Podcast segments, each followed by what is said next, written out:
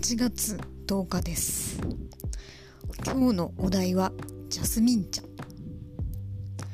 えー、今でこそ各スーパーコンビニどこにでも売っているジャスミン茶ですが、えー、日本のお茶市場に本格的にジャスミン茶が参入したのは、えー、西暦の2000年頃だったのではないかと思います。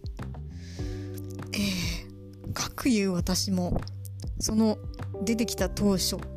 えー、初めてジャスミン茶を飲んで、えー、独特の癖に耐えられず、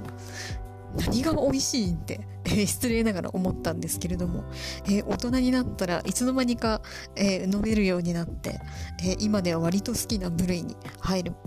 ものですね。えそんなジャスミン茶の効能は、え主にリラックスということですね。え皆さんもこれを飲んで、えリラックスしてお盆休みをお過ごしください。それにしても、えー、いろんなお茶がこの世にはありますけど、それぞれのお茶を初めて、えー、飲んで、これをお茶として飲もうって考えた人はすごいなと思うわけです。